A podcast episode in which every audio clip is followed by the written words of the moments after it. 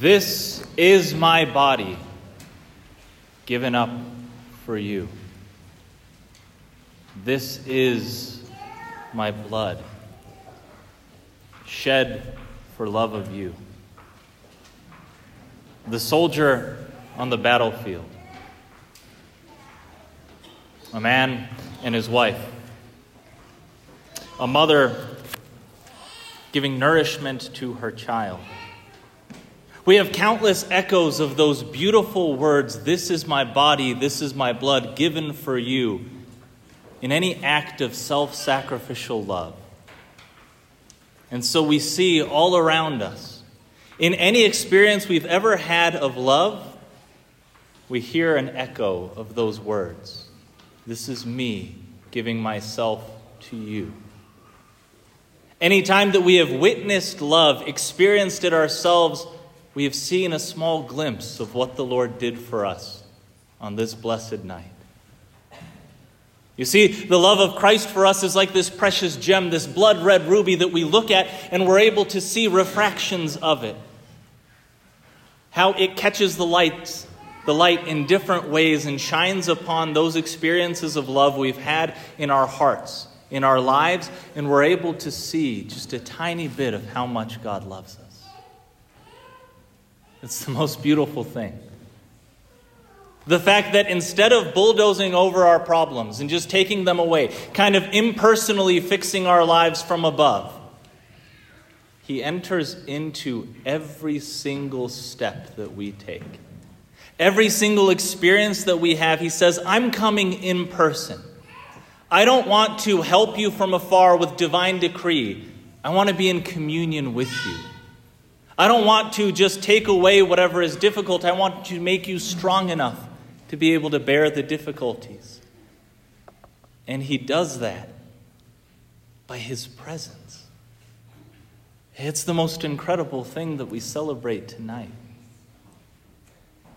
We see self sacrifice on display. Of course, we see that in the lives of the saints, too. This is a very special year for my family. I don't know if I've shared this with many of you, but my great grandfather's cousin is being beatified on September 10th. Because she, Victoria Niemczak, grew up just two towns over from where my dad was born. She married a man named Józef Ulma. And they had this beautiful Catholic marriage, open to life, had six children, she was pregnant with the seventh when they were all martyred. Now, how were they martyred? They were what's called martyrs of love. They weren't martyrs for the faith in the sense that someone put a gun to their head and said, uh, Deny Jesus or we take your life. Instead, they lived out love in a self sacrificial way to the point of giving their lives rather than betraying their neighbor. What had happened is, of course, that tragedy that was the Shoah, the Holocaust in that time when the Nazis invaded neighboring countries and started persecuting our Jewish brothers and sisters. Some were able to flee, but not all. Well, two families were able to find refuge in the Ulma household. Now, why is this so important for us? Sometimes we can look at Christ's sacrifice and we can say, yeah, that's great that he did that, but I can't do that. My life is too difficult as it is. I'm too busy. I'm spread too thin. Imagine a family with six little ones awaiting their seventh. And then they bring into their home two Jewish families. They hid them for two years. For two years, they were able to keep safe the lives of their brothers and sisters. What does that mean? That means that the whole family was in on it. That means that from the littlest little one to the oldest of the kids, the couple, all of them were in lockstep saying, We need to love like Jesus has loved us. He gave his life for us, so we need to be willing to give our lives for each other. That's a family of faith. That's a family that has been able to experience the love of God so much that they cannot think but have that love for others. And so, sadly, as happened for so many who did heroic things like that, they were eventually found out. The two Jewish families were massacred. And then the Ulma family were killed one by one by one.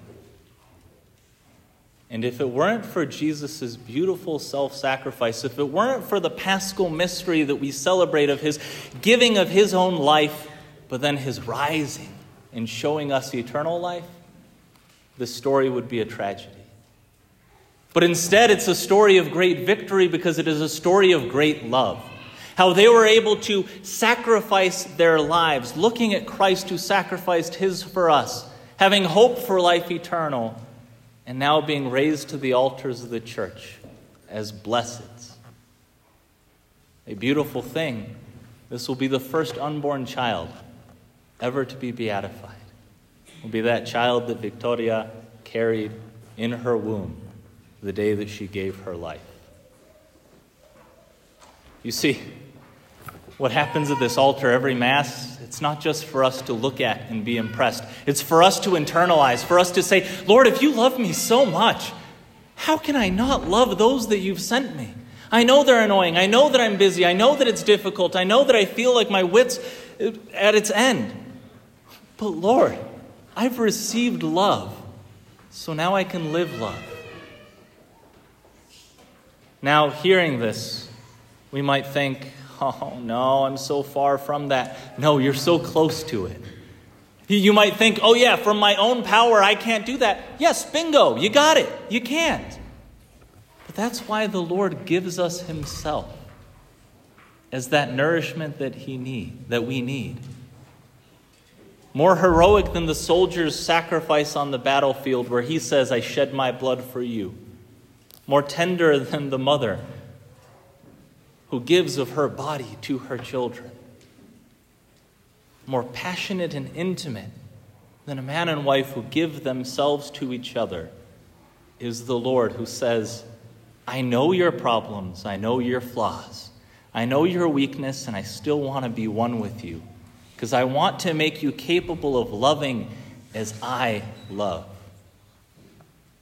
He gives us the love with which He calls us to love. And today we celebrate that fact. Today we receive love incarnate on our lips. So then we can live love in our lives. And so we celebrate that first Eucharist. But you know what else we celebrate? The thing that gives my life meaning. Today we celebrate also that God has called imperfect men to serve as his priests, as other Christs to be able to live out the love of Christ across the centuries and in every corner of the globe. I was told once, you shouldn't tell your parishioners you love them so much, right? It's unprofessional, it's just unbecoming of a priest. I respectfully disagree. Because the greatest joy of my life is that I get to live in communion with love himself, Jesus. I, I, I, get to experience his love in such a deep and beautiful and intimate and personal way. But then the greatest honor is that I get to then give that love through this calling. Each of us get to do it in our vocations, but only if we look at it that way. If we realize that through our baptism we've been conformed to Christ in order to love as he does. And what, what is it that he said to his apostles that fateful night? It says in the gospel that loving his own, he loved them to the end. He loved his own in the world and he loved them to the end.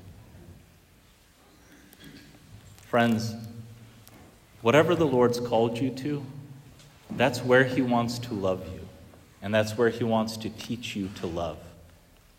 Whether it be in a heroic self sacrifice, this incredible openness to whatever life gives you to uh, nourish and to preserve, like the Ulma family, whether it's just the unspectacular loving your spouse in his or her annoyances, or whether He's calling you to that beautiful life of love that is to be a religious sister or a religious brother, or if He's calling you to be another Christ as a priest.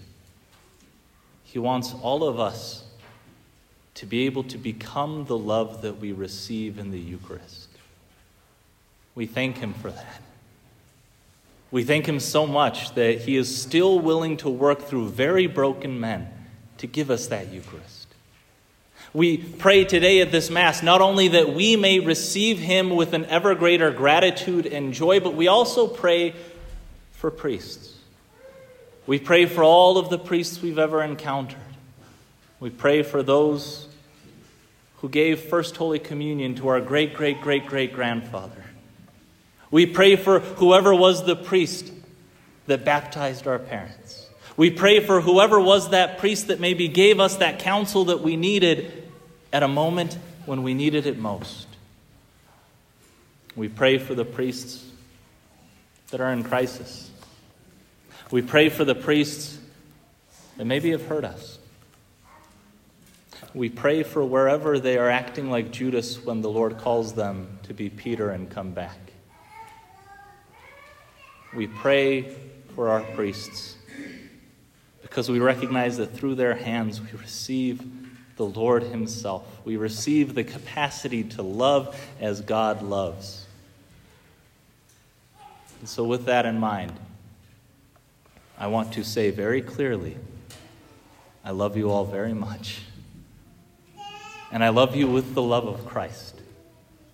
He who has called me to this blessed vocation so that it may be a life of self sacrifice. And I thank you for the love that you have, for the ways that you show it in your vocation so beautifully. And focusing on that love of Christ who came to serve and not to be served. We ask for the, the growth in our own souls and in our own lives to be true servants of each other to always want to love each other with that divine love that we receive at the altar at every Mass.